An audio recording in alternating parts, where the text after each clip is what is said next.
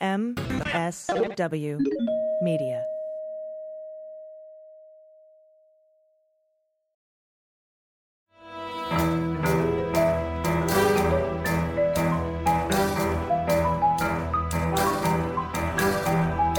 The rule of law is not just some lawyer's turn of phrase. It is the very foundation of our democracy.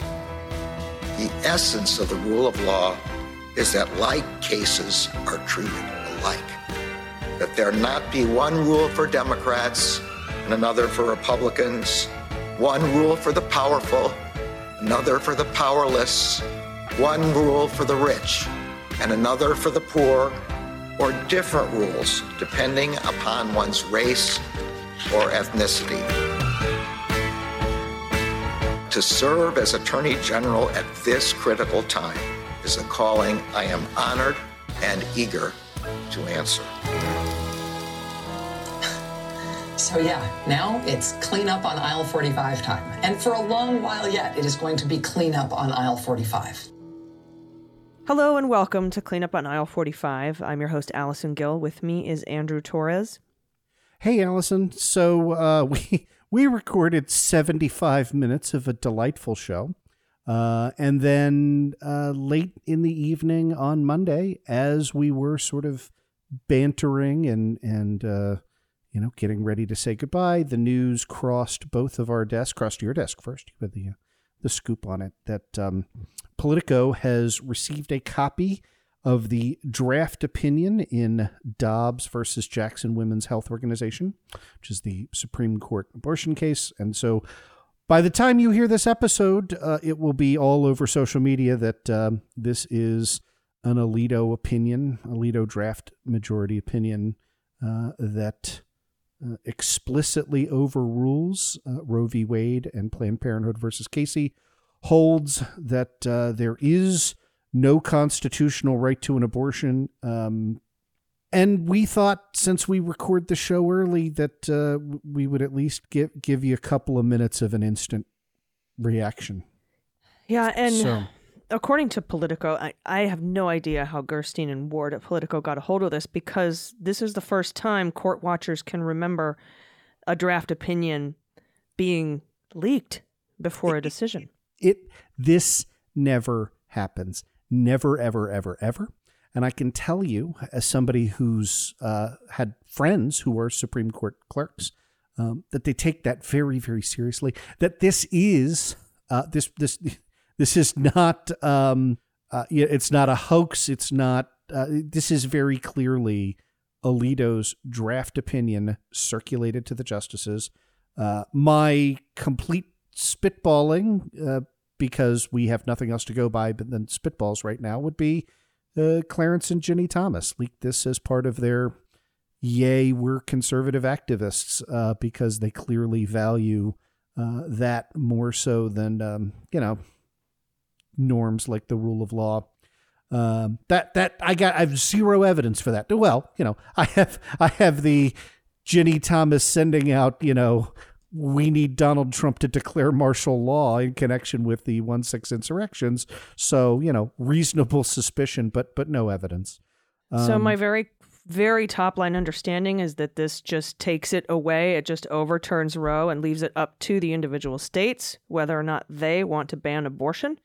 Can, can, can, uh, so yes, and can I just? uh, This is not against you, you personally, um, but I want to stop that rhetoric, right? Like Republicans have been using the like, let's leave it up to the states. You, you know what's left up to the states? Things that are not rights, right? So w- when we say we leave it up to the states, that's like you know, can can you drive sixty five on the highways? right? Can can you have a sales tax on cabbage, right? Uh, If something is a fundamental right, the definition of something being a fundamental right is that you do not leave it up to the states. I'm sorry. I'm, I, I, No, no, no. I, didn't- totally agree with you. I, I'm just saying what I know will happen.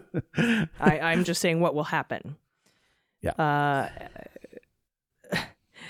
so, four key passages uh, that I'll just read. Uh, we hold that Roe and Casey must be overruled. The Constitution makes no reference to abortion, and no such right is implicitly protected by any constitutional provision. That's Alito. Another passage. Roe was egregiously wrong from the start. Its reasoning was exceptionally weak, and the decisions has had the decision has had damaging consequences. And far from bringing about a national settlement of the abortion issue, Roe and Casey have inflamed debate and deepened division. It is time to heed the Constitution and return the issue of abortion to the people's elected representatives. Another passage. The inescapable conclusion is that the right to an abortion is not deeply rooted in the nation's history and tradition. what? Sorry. Try that again. It's hard to read. The inescapable conclusion is that a right to an abortion is not deeply rooted in the nation's history and, and traditions. Uh, on the contrary, an unbroken tradition of prohibition of abortion on pain of criminal punishment persisted from the earliest days of the common law until 1973. So, Section A1 discusses the question of what a right is. And Alito, and if this is to be the majority opinion, uh, is engaged in a radical rewriting of our nation's history. It will now be centered around a jurisprudence of stupid, uh, of the sort that lawyers have been gently correcting right wing activists who have said idiotic things like, well, it doesn't say abortion in the Constitution, so, right? Which, you know, yeah, doesn't say a lot of things in the Constitution because the Constitution lays out general principles, which it's then up for courts to decide how to apply those general principles in terms of governing everyday life. That is about to end. What I'm about to read to you from Section A1 is r- just rhetoric. It, it cites almost no cases. Um, and, and here's Alito's language. The Constitution makes no express reference to a right to obtain an abortion, and therefore those who claim that it protects such a right must show that the right is somehow implicit in the constitutional text. That is not and has never been the test for understanding what is a right in the Constitution, and Alito cites to zero cases in support of that sentence. Instead, he continues Roe, however, was remarkably loose in its treatment of the constitutional text. It held that the abortion right, which is not mentioned in the Constitution, is part of a right to privacy, which is also not mentioned, and then it quotes Roe. And that privacy right, Roe observed, had been found to spring from no fewer than five different constitutional provisions the First, Fourth, Fifth, Ninth, and Fourteenth Amendments, and then cites again to Roe. One of the things that I have tried to sound the alarm against in the right wing's jurisprudence on basic individual rights is the erosion of the right to privacy, which does not mean what we think of as, you know, hey, uh, I'm going to shut the door and like mom can't come in the room, right? I want to be private. Um, the Supreme Court's jurisprudence on the right to privacy, dating back to the early 1960s, is a jurisprudence that is grounded in the implicit liberty inherent in the Constitution to engage in the most personal and basic life decisions that are key to an individual life in a in a free society.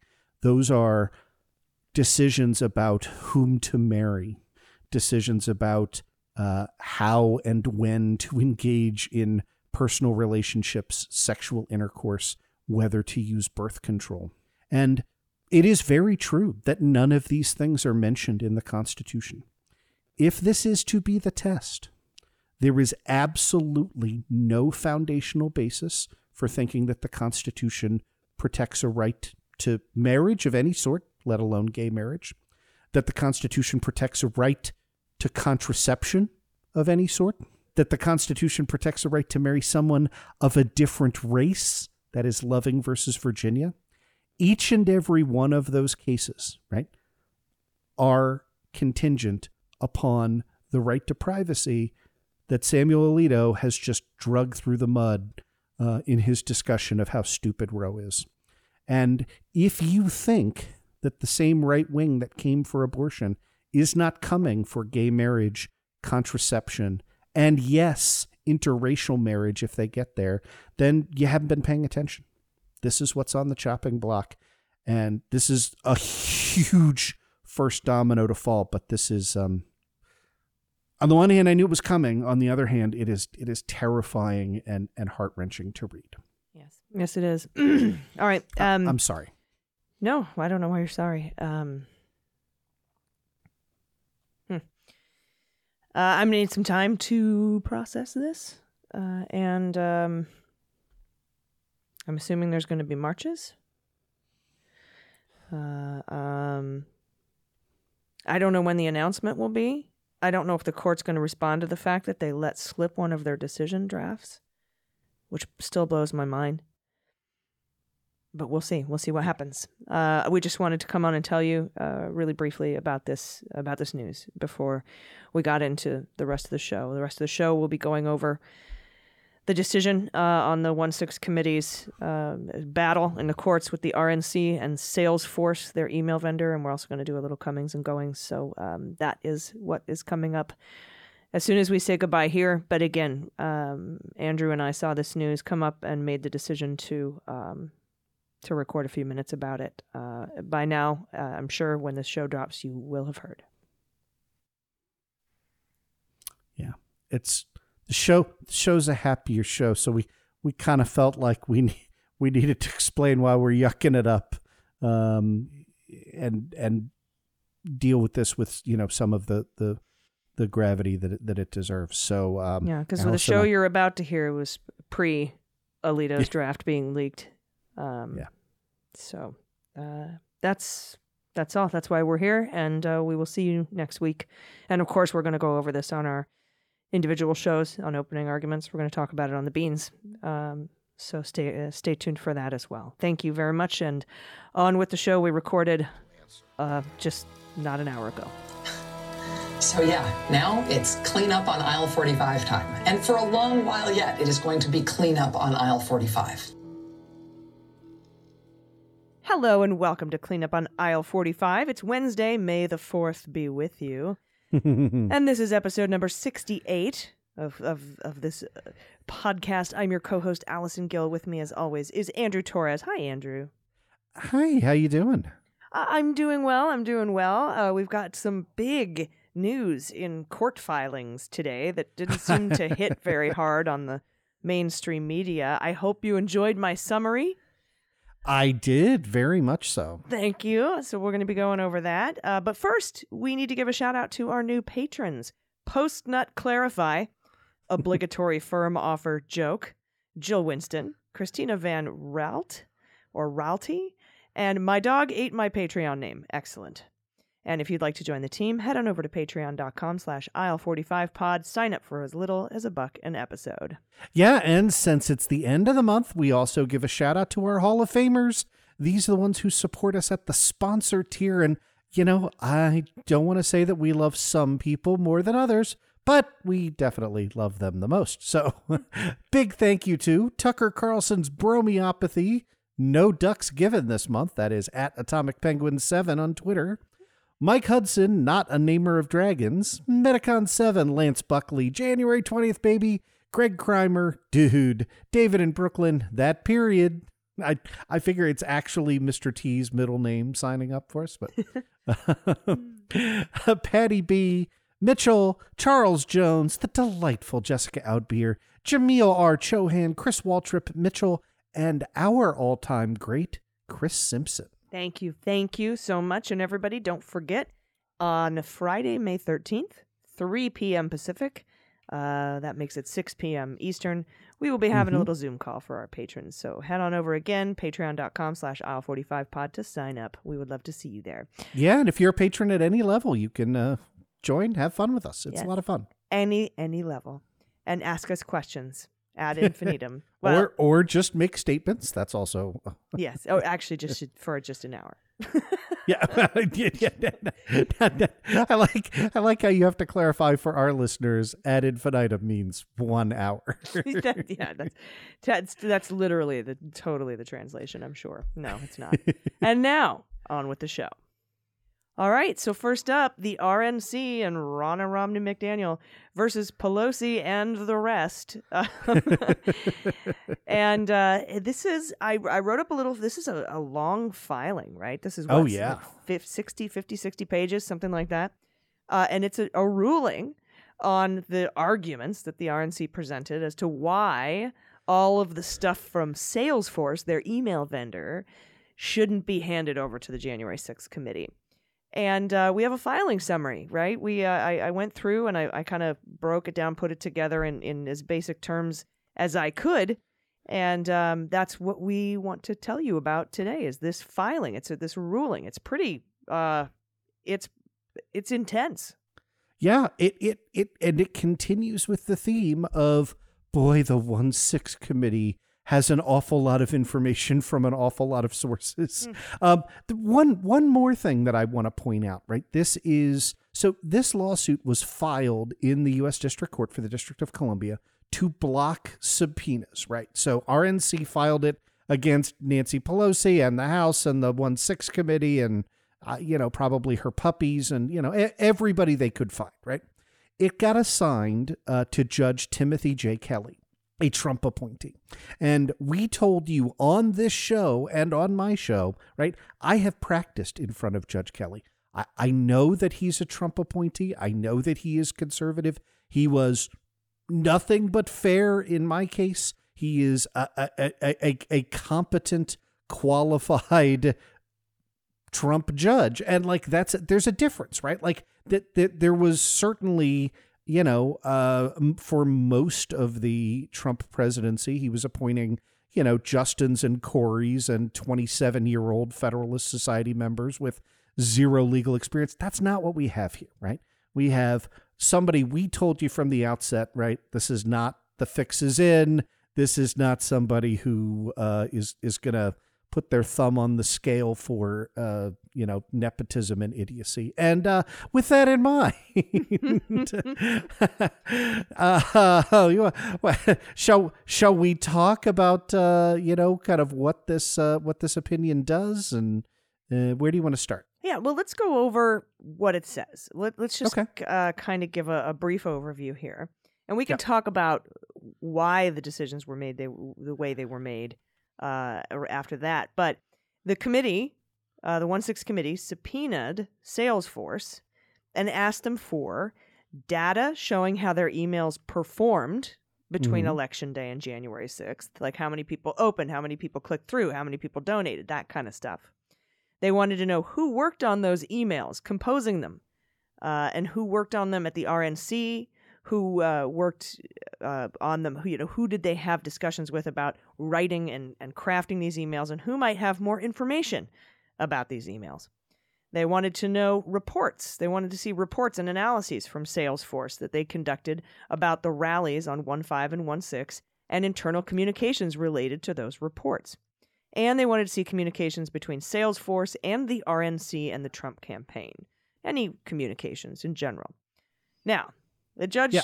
kicks it Oh, off, right? And, and uh, I, I want to just jump in for a second and say, um, on page five, for example, they they quote from one of these emails, and just so you understand as a listener the role that Salesforce is is filling here, these are fundraising emails.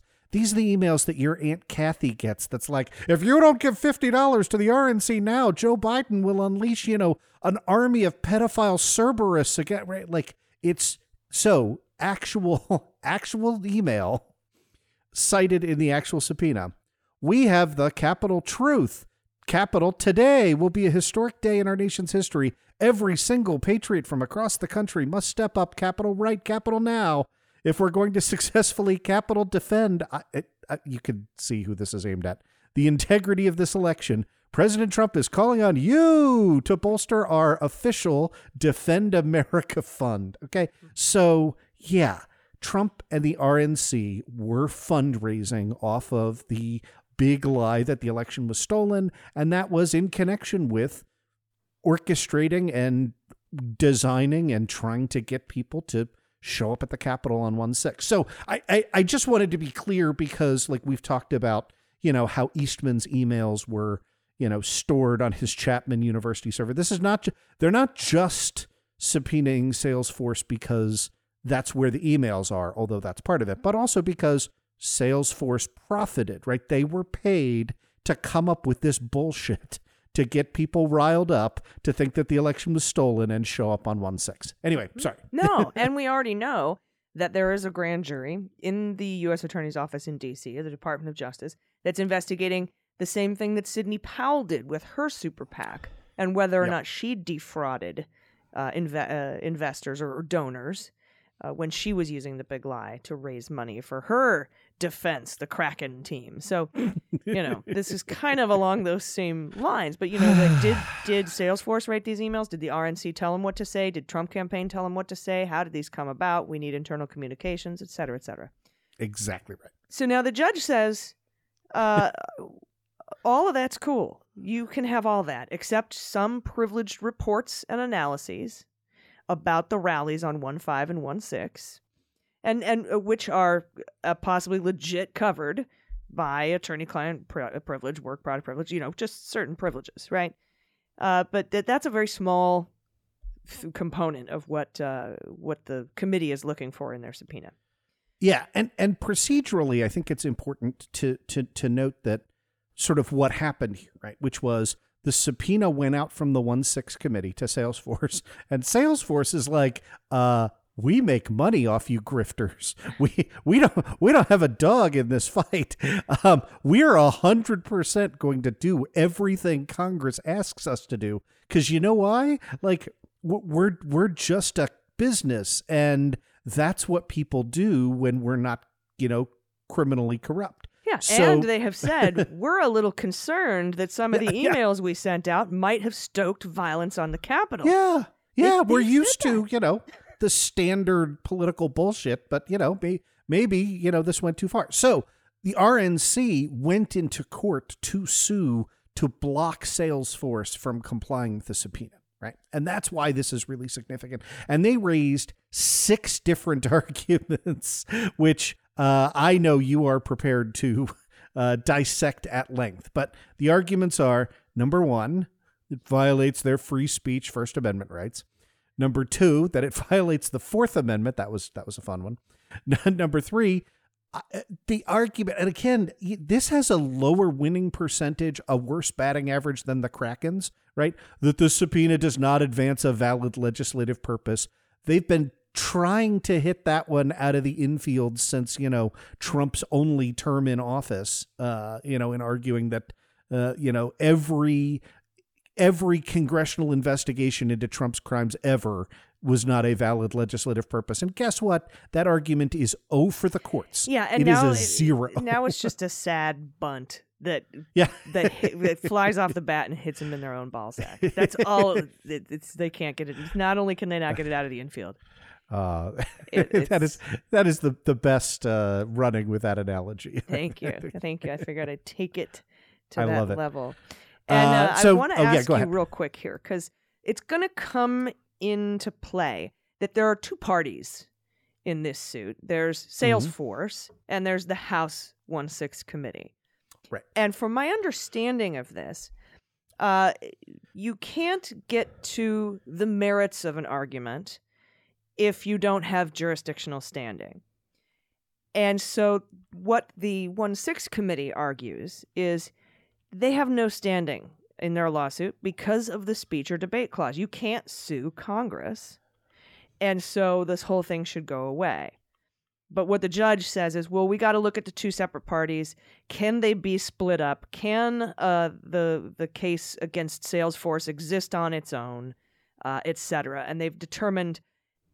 Uh, well, I'll tell you. I'll tell you what the judge determined uh, in a little bit because we do actually get to hear the merits, but not because RNC can sue the one six committee, right? So we do get to hear some of the merits of those arguments, and they're they're fun.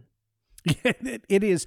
I, I, I want to break what you just said into a, a, a couple of different components, right? Because you are exactly correct.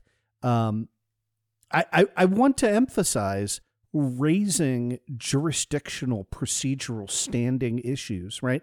It is not there's nothing inherently wrong about doing that on on either side, right? Like it is a perfectly valid way to tell the court, "Hey, before you evaluate the substance of this dispute, let us know, right? Like we think there is a legitimate argument that says this is not a thing that you should decide, right? And what makes something not a thing that you should decide? Um, a, a, a bunch of things, um, but but generally they fall into three kinds of buckets, right? The first is when there is the absence of an actual case or controversy, right? And this is sometimes uh, colloquially described as uh, the the requirement for standing that says you know there must be an, an actual live controversy between the parties because the court does not issue advisory opinions right? Yeah and we've seen that in other yeah. filings. Yeah right. Where they we wanted the court to decide something that hadn't happened yet and the court's like yeah. i don't fucking do that and they're like okay. Right.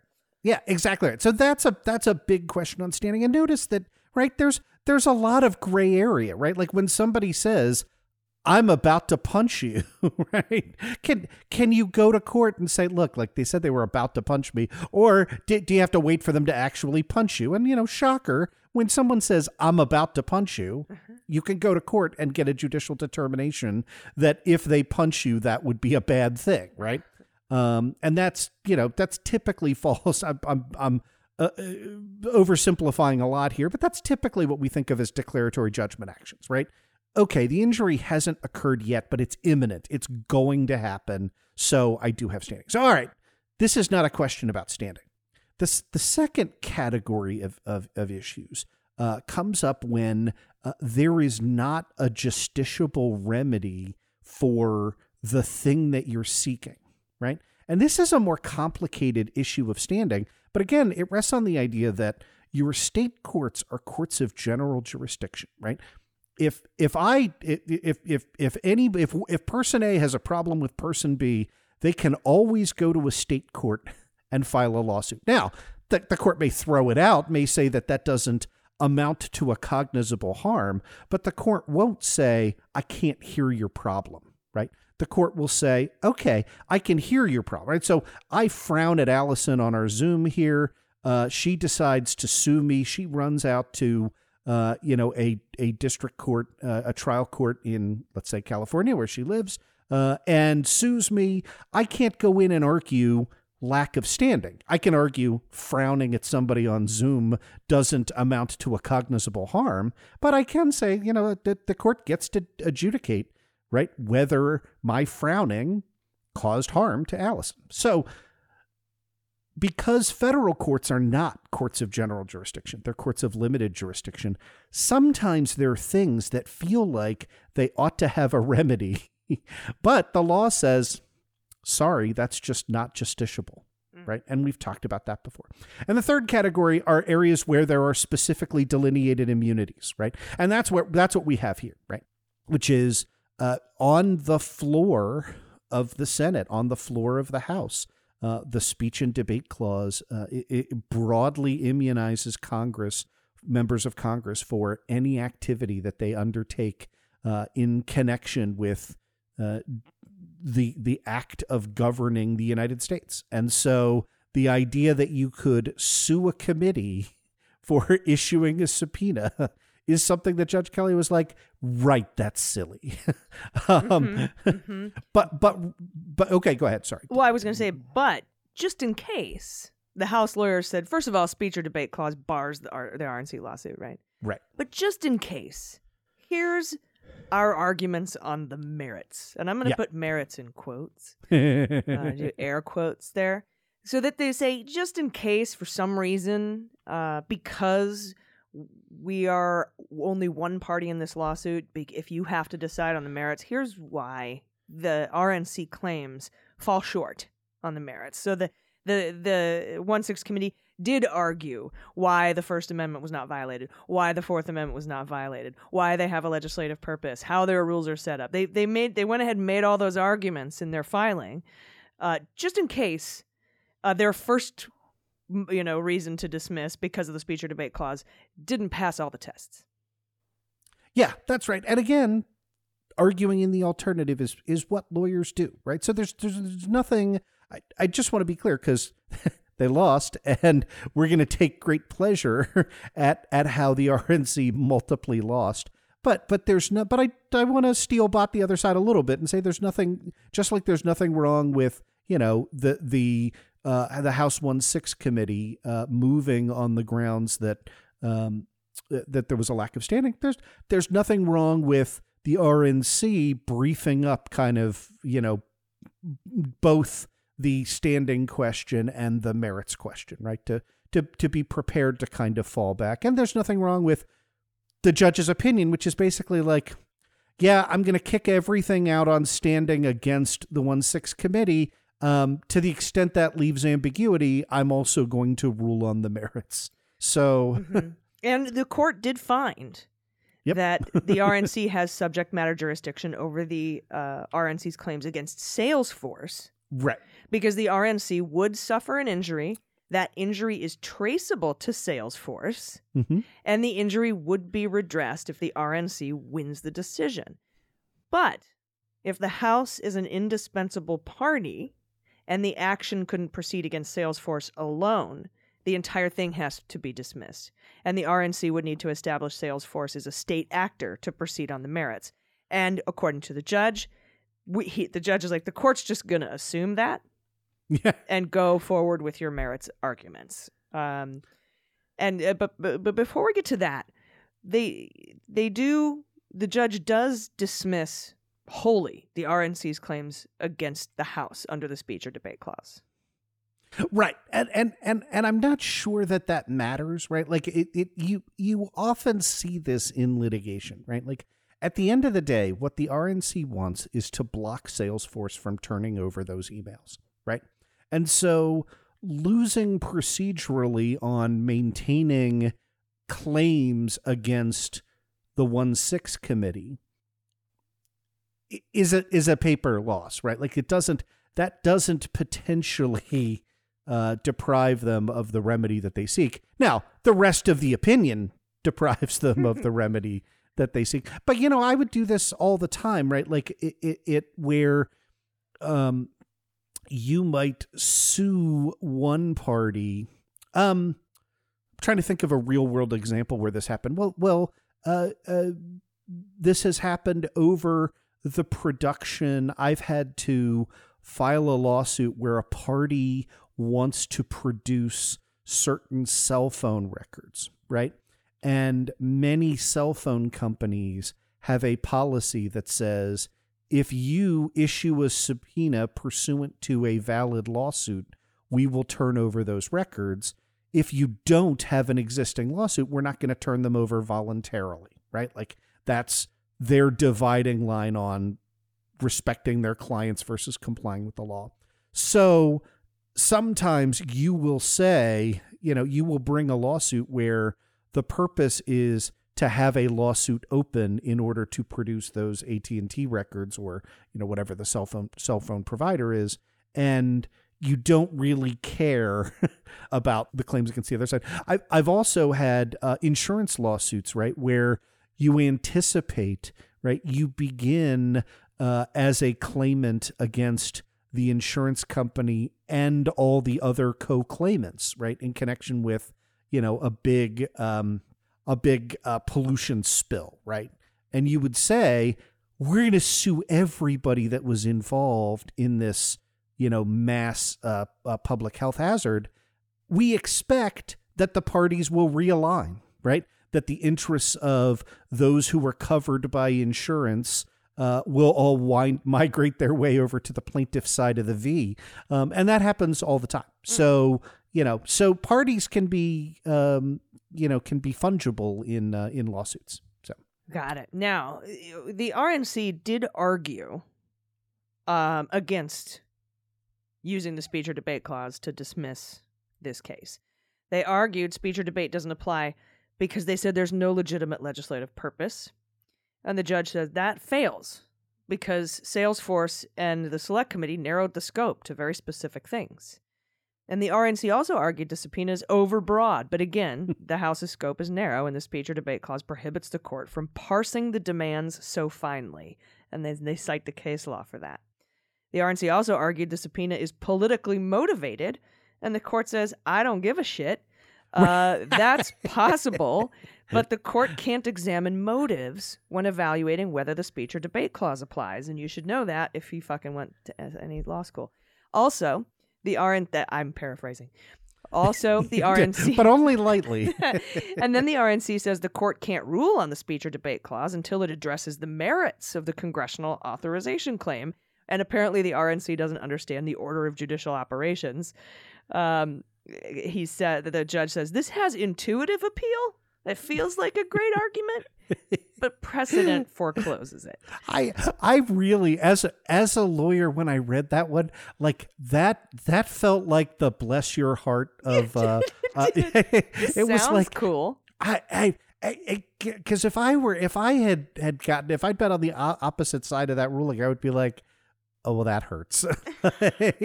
You're you're saying I, I get why you know an idiot might think this but but you know if you had done your job and read the cases you would you would know that that's not the the, the, the case. I, wow that um that was good. But the court yeah. makes the right call. They say look i'm not going to yeah. look at the merits on the on the house side of the issue on the speech or debate clause. That is outright dismissed and one of your things is moot anyway.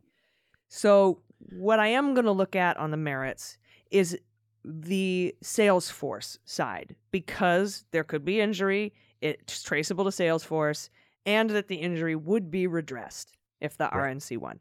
So, the, the court's like, it, and, and I didn't quite get this, and maybe you can explain it to me, but the judge is like, all right, look, I'm going to just assume that the House is not an indispensable party and that Salesforce is quote unquote a state actor, so we could proceed to the merits. But he didn't really explain how Salesforce is a state actor or why the parties are not indispensable.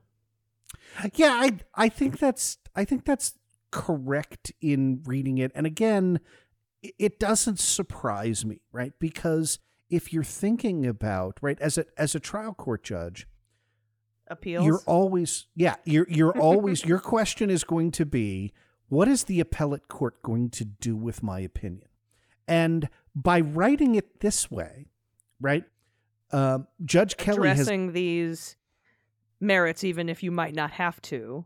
Yeah, it prevents it being kicked back down to his court to make those merits decisions. Well, Judge Kelly has given the appellate court a couple of different outs to say. So, for example, suppose he gets he, he doesn't, as far as I can tell.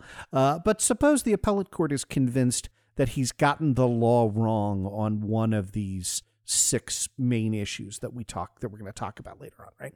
Like an appellate court now could look at this and go, yeah, we're not we're not sure that we buy the First Amendment analysis of the of the district court's opinion, but that error was harmless because the district court passed lightly over this standing issue and we find as the appellate court because you review although you review the facts uh, for to determine whether they're clearly erroneous you review conclusions of law de novo right? So you, the the appellate court could very easily say, yeah, no, we we find that as a matter of law, the one six committee is an indispensable party, and therefore there's no jurisdiction over this entire thing. So therefore, that constitutes harmless error, and we're going to deny your appeal. Right? Gotcha, gotcha. If but, you do it then, the other way around, yeah. But now yeah. you have that on your plate in yeah. case they uh, agree that they're not indispensable or that you know that, that that they do have to be decided on the merits. And so then they've got the whole merits argument laid out for them if that's the way they want to make if they need that to decide the on the appeal. That's exactly right. Okay that's cool. Covering your bases. Yep. got it. For a trump appointed judge not bad uh, all right, so let's get uh, into um, just a couple of things here. The court reminds everyone of the legal standards. The court says they have to dismiss an action if it lacks, lacks subject matter jurisdiction. They must.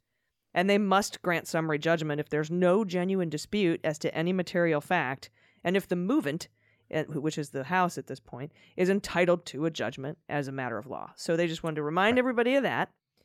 And then they get into that analysis we went over about the RNC arguing the speech and debate clause and the subpoena and, and why none of that works. And then we get into the um the merits of the case. The At- merits, At yeah. first, the court must presume the House has a legitimate legislative purpose, and the House doesn't need to declare in advance what they might do when they're done. So, you know, with the if the RNC, which they did ask, is like, well, what's their purpose? And it's like they don't know yet. They might not know yet, and I, I can't tell you, and it, I don't. I the court can't determine that anyway, because then you're weaving into, you know, separation of power stuff. Second, yeah, I th- I think that's right, and and I, I should add that the the court uh, kind of analyzes these in a slightly different order. So they start on page thirty, and it, it might be worth us uh, kind of hitting that first with, with the argument that we have seen. Eastman made it. A bunch of these morons have made this argument that the, the select committee is not even a real committee. What is it? It's not properly authorized because you know the the hand-picked trolls that Kevin McCarthy wanted to serve on the committee aren't serving on the committee, so therefore it's not a real thing. right, and the uh-huh. court says, "Hey, I can't tell the House of Representatives what its own rules require." because that would be violating the rulemaking clause in Article 1 of the Constitution. I can't go against the Constitution. Sorry. Yep. Yep. No, that's exactly right. And that is based on the technical argument. Because to be honest, the argument that the committee shall have 13 members is is a slightly stronger one than the one that says it must also have the trolls that you know Kevin McCarthy wanted to appoint on it. Um, and and the court has to parse those a, a, little separately, right? Like because there there is, you know, to to borrow Judge Kelly's words, some intuitive appeal to the idea that you know the enabling legislation says shall have 13 members. Uh, what are you doing with only 11 members, right? Well, the answer is y- you guys sent us morons that are not appropriate. We sent them back and said try again, and and Kevin McCarthy said I'm going to take my ball and go home. And so, And the right, court said they can't rule on the House rules, right? that's exactly right. That's that. That's the separation of powers issue with respect to the consultation requirement. Right. The the court said, yeah, no. Look, all we can do is evaluate whether Pelosi talked to McCarthy, and the record shows that she did. That's what consult means. So, uh, it, you know, so get out of here with this. Yeah, yeah. And the court also says um, that the House can seek info that might have an indirect bearing on the subject that they're looking at because investigations branch off and go in different directions. Yep, and And- and that's. Oh, sorry. I'm sorry. Oh, Please yeah, I was just saying that's a very important point here. Like, even if I could tell the House what rules it should and shouldn't have, and if they followed them, they their investigative power is very broad, and, and Yeah. so they can't really, you know, it's like you, you can't. I, the court can't parse this stuff for you. Sorry. Yeah, and this begins on page 33. This is where we're bleeding over into the second argument of uh, is this uh, okay? We've now said, all right, the 1 6 committee is a valid committee. Does it have a valid legislative purpose in issuing the subpoena? Right. And the RNC's arguments are the same grab bag of terrible arguments before. Like, this is politically motivated. This is ad hoc law enforcement. You know, you're not really trying to pass legislation. And uh, uh, and again, the court I think does a very nice job here of saying, yeah, um, it's not the job of the court to try and second guess what the legislature would do. Um, It's not This- even the legislature's job to decide what it would do at the end of an investigation that's not done. Yeah, because this is how legislation gets made, right? Like you say, there was a pro- I mean, ideally, this is how legislation gets made. You say there was a problem, right? What's the problem? Armed insurrectionists came to the Capitol, breached the Capitol, stormed onto the floor of the Senate, and disrupted one of the most important functions of the Senate. Okay. So, what do we want to do? We want to find out how the hell that happened to make sure that never fucking happens again, right? And and and and the idea, uh, right? Like I don't know how you could go into oral argument with that as the backstop and and and and make an argument, right? Like if a judge were to look at me and say, "Mr. Torrez, are you honestly contending that there is no valid legislative purpose unless you specifically define in advance what you want the law to be before you've gathered the information necessary to determine whether that law is necessary? Is that what you're arguing before this court, Mr. Torrez? I would have to say we withdraw the point. Your Never Honor. mind. Never Yeah. mind. Yeah, of course, never mind. yeah, and and also uh, what the judge says here is that the subpoena, uh, in order to be invalid, would have to be solely for a prohibited purpose under the law, right? And which this is not. yeah, that's the I can hate you for two reasons argument. Got it. All right. So, with all that in mind, here's what the court finds on the merits with regards to the RNC's six arguments. Their argument that it violates the First Amendment, the court says the subpoena does not violate the First Amendment.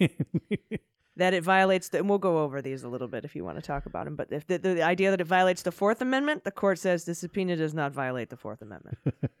uh, well, the subpoena it has no legislative purpose. The court says the subpoena has a valid legislative purpose. And then they, the, the RNC says no, but the committee doesn't have congressional authorization to issue a subpoena. The court says the committee is properly authorized. But yeah, but the subpoena is excessively broad. No, the subpoena is not overly broad or un- unduly burdensome. Sorry.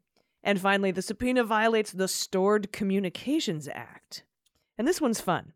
The court says the Stored Communications Act claim is moot because the House confirmed it's not seeking communications covered by the Stored Communications Act. so, moot. Yeah. Um. So I correct summary on all of it. Um. The the I want to I want to back up because yeah the the Stored Communications Act the the way in which uh the one six committee avoided this argument was by telling Salesforce, hey, don't give us anything that violates the Stored Communications Act. um, and Salesforce confirmed to the court, okay, we're not going to do that. And so there, there's nothing else to, to do there at that point, right? That is classic negotiations and discovery. And, and let me give you, and this is this is a direct analogy that in fact comes up in uh, my cases all the time. If I am subpoenaing records from a doctor's office, for example, it, the one of the very first thing the doctor's office will say is, "I'm not going to give you records that violate HIPAA." Right? If it would violate any patient's right to confidentiality in the maintenance of their records, unless you have a waiver from that patient, I'm not going to give you the record. And I'll have a waiver for the patient that relates to the particular litigation. And then they'll say, but you know, sometimes other patients' information winds up in a patient's file for, you know, whatever reason, right? And when we say for whatever reason, I don't I don't want to say usually, I want to say in my case, it, it came up because of mandatory reporting for sexually transmitted diseases, right? And what I was able to tell the doctor's office was, yeah, fine. We don't want the other patient's stuff. We want the patient's stuff for which we have the waiver. And they said, okay. And their answers would say, we are producing all the documents that are responsive, that are within our possession, custody, or control that do not violate uh, the HIPAA Act of, of 1990, whatever. Yeah, no, just redact what they can't hand over. Yep, exactly right. Um, still working backwards. The overly broad, unduly burdensome. That is that's just th- those are boilerplate objections, right? And it, You- but it's just so dumb because the the I think in an amended uh, supplemental briefing, the House got together with Salesforce and said, "Okay, we don't want any of your donor information. We don't want any of this. We just specifically want this. We specifically want that." They narrowed the scope of everything they wanted, and then you know put that in there. So this is all we want because the right wing, you know, talking head machine and the anger mangle, which is the Ingraham angle, uh, went on TV and said, they want all of the voter information and emails and your blood type and your DNA and the the, the, the fucking committee's like, nah, dude, we don't want any of that. Here's exactly what we want, and this is it. These are the four corners of what we want. Thank you very much. And so they, I I guess they're just they just didn't want to take out that argument in case I don't know, may hail mary. I you know, you you you always want to give the judge sort of every available out. So, you know, again, I, I don't I don't fault the way this was that that these these particular arguments were litigated in the alternative. I'm just saying they're not good arguments. the Fourth Amendment argument was weird to me. Tell us about it. Tell us about it. Yeah. So, right, you have the you have a Fourth Amendment right uh, against self-incrimination, right? And that was the gravamen of what the RNC was arguing, was saying because this is so overbroad and exceeds any lawfully authorized purpose, it effectively constitutes an unreasonable search and seizure, right? It, it, it means that you were doing so without uh, probable cause, without adequate uh, justification for undertaking the search in the first place. And if you're sitting there thinking that seems to be a kind of a you know round peg square hole kind of thing, ye, you'd be hundred percent correct, right? Like there there there are almost no federal cases that um, have applied the Fourth Amendment in this way, and in what the opinion calls one of the few federal cases on point, um, it went the other way, right? So it was a a, case called McPhaul. Um, and in that case, the House committee issued uh, a subpoena to the executive secretary of the Civil Rights Congress. Um, and that subpoena demanded production of all records, correspondence, memoranda pertaining to the organization of the affiliation with other organizations. They met communists, right? And all monies received or expended by the Civil Rights Congress. And the Civil Rights Congress was like, well, this seems like a fishing expedition designed to, you know, tar us as communists. So uh, we think it is, quote, so broad as to constitute an unreasonable search and seizure in violation of the Fourth Amendment. Um, they lost at the Supreme Court, right? The Supreme Court was like, yeah, this is a close call. This is a broad subpoena, but um, the permissible scope of materials that could reasonably be sought was necessarily equally broad. And so it was not so broad as to violate the Fourth Amendment. And here Judge Kelly says, so too here. um, Just like that. Yeah, and that's really what it means. It is it is saying, you know, um, not not my place to to to say for the first time in American history that a congressional subpoena is so obviously broad on its face as to constitute a violation of the Fourth Amendment. Yeah. I'm not going to be the first person to carve that one out. No, and you know that's they're that's above my pay grade. They're asking for a lot because you commit a lot of crimes. Um, Right. maybe maybe your insurrections shouldn't be overly broad. Yep. Then Um, and notice also, you know, I've I've uh, defended, if not praised, the argument and the alternative. I will tell you, it is bad. Like good argument in the alternative is where there are completely disparate universes of fact that can justify each of those arguments, right? Um, and the best way to to to figure out what that is is by looking at what this isn't, right? So notice that like their Fourth Amendment claim requires you to be sort of on board with both the idea that it's super broad, which the court's not on board with, and the idea that it lacks a legitimate legislative purpose, which the court is not on board with. So it winds up really not being much of an argument in the alternative. Uh, because once the court says this has a valid legislative purpose and it's not super broad, those you know pre pre-existing assumptions are now called into question. So makes sense. Yep. So um. Also, okay. So the conclusion here for for for all these reasons, the judge said the court will dismiss all the claims against House defendants, dismiss as moot that Stored Communications Act claim against Yep. Salesforce, enter judgment against the RNC on the rest of its claims against Salesforce, and enter an administrative injunction to give the RNC time to seek an injunction pending appeal. And the reason that the court did that is because all of this shit was due May 2nd, which is when this ruling came down. It didn't leave a lot of time for the RNC to appeal. So the court said, you know what? We'll give you a couple days. We'll give you till May 5th to, right. Yeah. to, uh, Tomorrow. to file your to file your appeal. And I'm sure they will. Yep. I'm sure they will.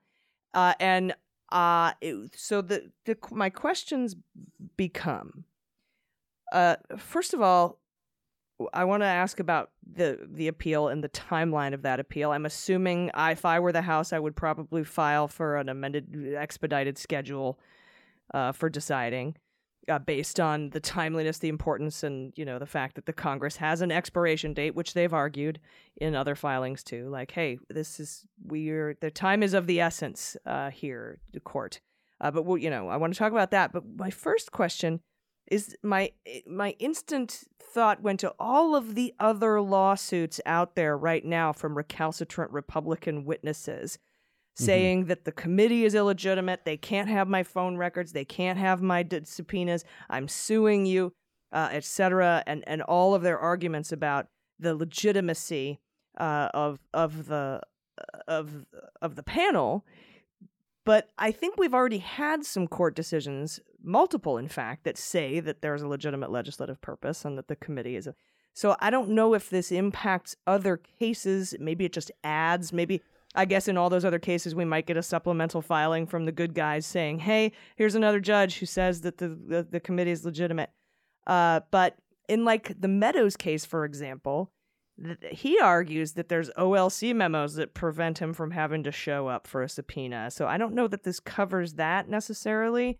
Uh, but what are your thoughts on how this decision, because it is a big one, how does this impact other lawsuits that are out there and uh, open and pending right now? That is a fantastic question, and I'm going to parse it into a couple of different components. The first is you asked one of the favorite questions of Civ Pro law geeks like me everywhere, which is a question about res judicata and collateral estoppel. We are already 45 minutes into the show, so I cannot begin to explain that other than to say that one court's ruling on a ma- on a particular issue of fact is not always binding against another party contesting that same issue of fact. In order to be binding, it has to meet various criteria. And one of the criteria for res judicata is that the parties have to be the same or in privity, right? Collateral estoppel is broader, um, but but but this is an area that says what we want is we don't want to we want to we want to make this balance. We don't want to permit a party or somebody related to a party to take multiple bites at the same apple, right? Once you argue in court there's no valid legislative subpoena and you get a final decision on the merits, we don't want you to be able to go to court and make that same stupid ass argument again, right? We saw this with the Kraken team, right? Like they raised the same dumb argument in the same dumb proceedings over and over and over and over and over and over and over again. Right. And you'll notice yep. in this ruling, a lot of the case citations are the Mazars case. Yep. Yep. Because because that's similar. So and that and that and that gets into it. So so the first prong is we don't want you as an individual party to be able to litigate a, one question over and over and over again. We want the court's ruling to be final. On the other hand, we don't want to stick somebody with an adverse ruling in a case that they weren't a part of, right? Because they might look at it and go, yeah, they lost in that case because the lawyer representing the other side was Alina Habba and like, you know, she can barely count to 12, right? Like it it, it I would have argued it differently. So the way in which you strike that balance is I think that that I, I don't know that any of these decisions are going to uh, collaterally stop any of the parties from continuing to raise the argument. But as in this ruling, and, and you will see this on appeal, you will see the overwhelming weight, the, the overwhelming number of courts that have considered this question, right, have, or the unanim, unanimity of courts considering this question have determined that the subpoena uh, you know that, that that the one six committee in fact has a legitimate legislative purpose, and where that comes into play, that's a little different from the Mazars case. Is re- remember that um, appealing does not automatically stay the court's judgment. Right? You pointed out this court stayed its injunction for four days, right? Uh, because this came in on a Sunday. Uh, the records were due on Monday, and the court, you know, very magnanimously was like, ah, "All right, you know, RNC, you, you, your lawyers get three days to kind of work this through and figure out if you want to appeal." And we don't want if this goes into effect, then your appeal is kind of mooted, right? like, let's be honest with you. So we, we want to give you the right to, to be able to raise that appeal. But they also then- have to ask for an injunction, a continued injunction. Uh, they, they That is exactly right. because they can appeal, but the stuff goes over on May fifth unless a court stops it, and so a court uh, presumably wouldn't be able to make a decision on the appeal in a day. So you have to say, and please, emergency administrative injunction, and I, I think they can even ask the Supreme Court uh, for that, and and I think it's a Scottish judge who gets to decide whether or not that stay happens in this DC. This is the DC Circuit Court of Appeals. Yeah. So yeah, this is DDC. So it would go to the DC Circuit and then from there to the Supreme Court. This is how things get on the shadow docket, right? Uh, this is the very definition of that. Are you going to grant uh, a stay of, of injunctive relief pending appeal? Now, in the Mazars case, the courts granted that stay all the way up, right? And part of that was based on the idea that you can't put the genie back in the bottle when you're talking about turning records over to Congress. And, and this is the second half, there is an interest, right, as a as a as an individual in maintaining the secrecy of your tax records. Yeah, and in fact, this judge did determine that there, uh, particularly, and I should say, not with the House, but with the Salesforce, that there there could be an injury. It is traceable, and it would be redressed if if they won on their on their claims. Yep. So I would imagine that the appeals court would gr- gr- uh, grant a stay. So, Here. so the the the appellate court, right? Again, uh, is going to look at at, and there are four fa- there are four factors, but but it really the test uh, breaks down into the following three uh, criteria. The first is is there irreparable injury to the party seeking the stay, right? And and and my point on distinguishing this from Mazars is just that injury is is somewhat less here, right? Because there was presumed to be an inherent injury in disclosing your taxes, right? Like my taxes are secret; nobody gets to see those, and uh, and, and, and it hurts me if somebody were to take my taxes and leak them out there, right? Here, you don't have that same issue, right? Like there's no nobody is claiming that the Salesforce data has some kind of inherent value in terms of not being disclosed. Now, the rest of it, right? That that that I think there is still the strong argument of irreversibility, right? That yeah, once you turn these over to the one six committee, you can't order them to unsee them, right? And that's typically what we think of as as a strong component of irreparable harm. The second issue is the likelihood of success on the merits, right? And uh, uh, again, kind of a sliding scale here, right? The more irreparable the harm, you know, the less likely you have to be to win on the merits. But I could very easily see the DC Circuit saying, um, y- you you got your ass kicked on the Yeah, merits. There's no merits here, but And- perhaps and- the perhaps the uh, injury would outweigh that. I mean, because don't they have to have different? They have different weights and stuff, right? It, it it it does right that that is that is correct but th- there is a point below which the court will say you know this y- y- you're going to lose so we're not we're not granting an injunction to to let you lose um, and then the third is sort of the balance of the equities right? And again this gets drawn out into multiple subfactors but but basically are we better off waiting uh, and not giving this data to the one six commission, or or and and and running the risk of being wrong, or are we better off delaying and adjudicating the rights properly? And and here again, what I what I just want to do is, I think it is likely that the court will probably uh, at least stay for uh, through initial briefing at the DC Circuit. Um, but but there are reasons to think that maybe they won't, right? That that make this a little bit different than the Mazars case, where you at least had plausible arguments going all the way up. And you know Can what the Supreme Court does? Yeah, Can they ahead. maybe do an administrative stay, emergency administrative stay, while they decide whether or not they're even going to hear it? They certainly could do. Because uh, for me, it seems like, you know, with this particular ruling being so thorough, I I might say, all right, we're going to give you a week. We're going to take a week to decide if we're even going to hear it, and then uh, come back four days later and say we're not even hearing this. So the lower court ruling stands. And and and let me and let me be clear. That is because we just migrated without kind of flagging for the listeners. That is at the Supreme Court, right? The D.C. Circuit has to hear this appeal. Okay, that that's my they have- question. they have an appeal as of right to the DC Circuit. But if the DC Circuit says, uh, "Yeah, we're going to take this up," and uh, you know, no, we're not going to enjoin the the district court's ruling pending appeal, then Trump's team, the RNC, will immediately appeal on the Supreme Court shadow docket. Right. So could the House say, "Hey, uh, we file this motion to oppose uh, an injunction, emergency injunction pending uh, the appeal at the appellate court level, uh, based on the fact that these documents will not be released to the public."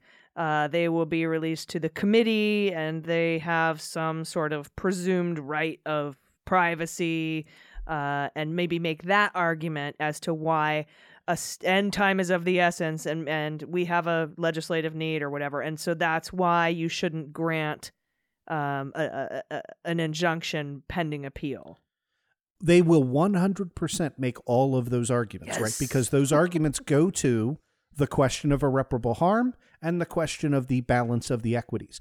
I will tell you, there is a Supreme Court case that basically says, uh, you know, I was alluding to before, once you give something over to Congress, you can't get it back. Um, yeah and congress leaks like a sieve Right, and and it, and it basically says that, right? Mm-hmm. And and we need to be honest when we are discussing, you know, these issues because, um, you know, that that's that's the hallmark of our side at least. So now could the supreme court with the howler monkey contingent uh shadow docket this uh run out the clock say we're not going to hear it until next spring and then it's a, a moot anyway because the congress is over hundred percent they could do that. And and and the only thing that I would say with respect to that, I guess I would say two things. Number one, this Supreme Court, while it is right wing interventionist, it does not appear to have what I would call true believing Trump loyalists on it, beyond obviously Clarence Thomas, right? And so when an issue has come up that feels like it will only benefit Donald Trump, and it does not tie into a larger conservative cause. Um, I, I, the, the Supreme Court, right? So, for example, right, the executive privilege records, the Supreme Court eight to one said, "Yep, guess what? Uh, the incumbent president gets to determine executive privilege. Uh, the archives will turn over those docs. Are they going to embarrass the shit out of Donald Trump? You betcha, right? Now, what Um, happens if uh, they get the appeal, goes to the Supreme Court, and the Supreme Court uh, grants an emergency stay for another couple weeks, and then decides that they aren't going to grant cert? Uh, then that would dissolve when so the, so the terms of the injunction would last until the Supreme Court disposes of the case. And if they say, "Yeah, we're not going to take this case," uh, then that's it. It's over. Okay, because that's what I think might happen. I, I, there are a lot, there are a large number of possibilities there, but I, I I think if you were viewing this as ordinary litigation, and with, you know, today's Republican Party, nothing is. Um, the idea that courts would err on the side administratively of allowing a party to seek all of their judicial remedies is a principle that you know ordinarily we would all get behind. Yeah. Okay, So. I got it. All right. Well, we are going to take a quick break at the 57 minute. We had a 57 minute A block, ladies and gentlemen. Well, you know, We're going to take a quick break. I promised everybody we would go over it in detail, so we did Ah. that. this was a lot of fun. So we'll be right back with some comings and goings and some interesting things happening uh, in that arena right after this break. Stay with us.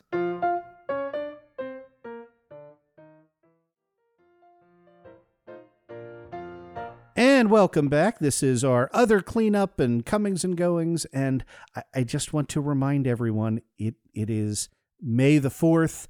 Uh, with with the calendar turning over to May, uh, the uh, grand jury has now been impaneled in Fulton County. So everything we've been waiting for with connection to what what again to me seemed like very very obvious crimes.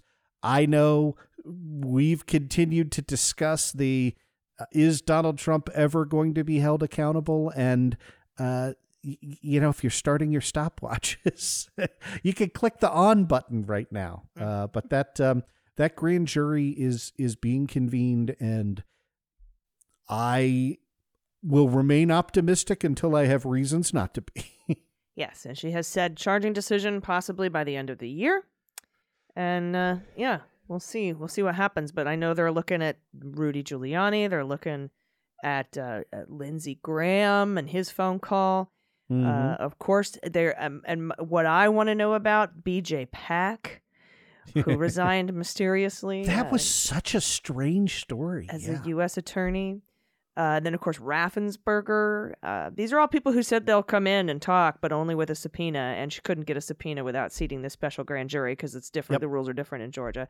And so now she has it. Uh, they got 23 and three alternates. And uh, They've closed down all the streets around the courthouse, and uh, she's got um, some chutzpah. I'm very excited to see what happens with this investigation. I I am too. I'm crossing my fingers. all right, and something uh, something happened in France um, recently. Can you? Uh... yeah, way to way to rain on that parade. Um, I, eh, so if you didn't see this, and we were going to talk about this briefly last week when you know we went two or three hours. Um, far right lunatic and National Rally Party candidate Marine Le Pen got 41.5% of the vote in the second round in the runoff uh, in the uh, in the French elections. Yes, uh, Macron was reelected. Uh, yes, the polls were, you know, uh, looking bad at time. But this is a candidate that got crushed two to one, 66 to 34 the last time she ran. So she basically halved that margin, right? Like uh, that tens of millions of people said, "Yeah, that's that's okay. I'm on board with far right uh, fascist, you know, populism." Um, and and you know, there's been a lot of discussion of you know, sort of did that movement kind of peak with Trump in Europe and Brexit, and was it a an instant in time? And and uh, you know, a lot of people are drawing positive messages out of that. To me, that the the French election is a giant, you know, yellow warning symbol that says, you know, think again if you think that uh, that that fascism has been discredited abroad. So, well, France gets things late, so you know, I think they're still into Alf. Uh, so uh, you know, there go all our French listeners. I'm just kidding. I was actually no. talking about Germany. Um, so no, because I, when I was there Germans in 1989, David Hasselhoff. I was there in 1989, and I'm like, why is everything David Hasselhoff and Alf right now? This is so four years ago. Um, anyway. Uh, yeah, no. I, that's good. Shout out to Norm Macdonald, who uh, sounds exactly like Thomas Smith. But yeah, no, that fascist creep is real. Uh, and you know, autocracy is easier than democracy, and that's and and the gridlock in Washington, uh, they're trying to make you fed up with it. Yep. That's the job of fascists is to make you hate the fact that there's gridlock and that it's hard to get anything done in a democracy. Now, I'm not saying don't hate the filibuster. Come on. I'm not saying that at all. Uh, because that isn't part of what I consider to be democracy. Uh, but if um, just be be cognizant that they're trying to make you sick and tired and apathetic and throw your hands up in the air and not care anymore. That's the whole point of autocracy. That is exactly right and that that is the game plan and uh, you know, it's why we devote a segment at the end of this show to the nuts and bolts of uh, the hard work of, uh, you know, moving things along one step at a time. So uh, I think AJ, you've got a couple of uh, comings and goings for us. I do. Our POTUS has announced his intention to nominate veteran U.S. diplomat Bridget A. Brink to serve as the ambassador extraordinary and plenipotentiary to Ukraine, an extremely crucial and important role that hasn't been filled since Masha Yovanovitch was canned in a smear Oof. campaign by Rudy Giuliani and the Three Amigos. Yeah. Uh, Cindy Dyer is the nominee for director of the Office to Monitor and Combat Trafficking with the rank of ambassador at large. Michael Gonzalez, nominee for Ambassador Extraordinary and Plenipotentiary to the Republic of Zambia. Very cool. Uh, Michael Ratney, Ambassador to the Kingdom of Saudi Arabia. Another very important post. Uh, Geoffrey Pyatt, nominee for Assistant Secretary of State of Energy Resources, and that's different from the Piatt who didn't send the National Guard during the Capitol attack. Yes. Yeah, they spell their names Yeah, differently. Piatt, Piatt. Okay. Yeah. And five new U.S. attorneys. Ooh. Rachelle Crowe. United States Attorney nominee for Southern District of Illinois. She has served as a state senator for Illinois' 56th district since 2019. So welcome, Rachelle Crowe. Joshua D. Hurwitz, U.S. Attorney nominee for District of Idaho. They only have one. Joshua D. Hurwitz has served as an assistant U.S. state attorney in the United States Attorney's Office for the District of Idaho since 2012. So, career prosecutor. Yep. Mr. Hurwitz was previously an associate at Covington and Burling LLP from 2011 to 2012. I don't know anything about Covington Burling. Do you know? Have you ever heard of them? Yeah, no, that was after I left. So uh, sadly, uh, Mr. Hurwitz and I did not uh, did not cross paths at uh, Covington and Burlington Coat Factory. Who else do we have coming on board? yeah, we have Gerald Karam, who is the uh, U.S. Attorney nominee for the Middle District of Pennsylvania. He is a uh, criminal defense attorney in private practice in Pennsylvania right now. Uh, Jacqueline Romero, uh, she is a U.S. Attorney nominee for the Eastern District of Pennsylvania, and she has been an AUSA in that office for the past 15 years, so since 2006. About time. Yeah, right. And Phillip Talbert, uh, who is the U.S. Attorney nominee for the Eastern District of California.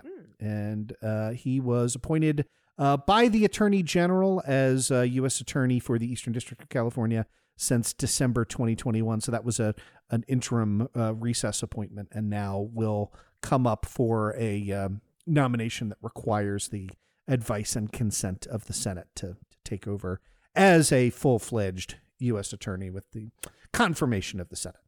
So welcome aboard. Welcome to everyone. And you know, it's it's kind of a bummer that it's taken over a year to get some of these US attorneys seated. Yeah. but welcome aboard. And again, you know, it just it it highlights the point that, you know, you you tied in with the French elections, right? Like we we know even before their slip into fascism, right? This is sort of inevitable, right?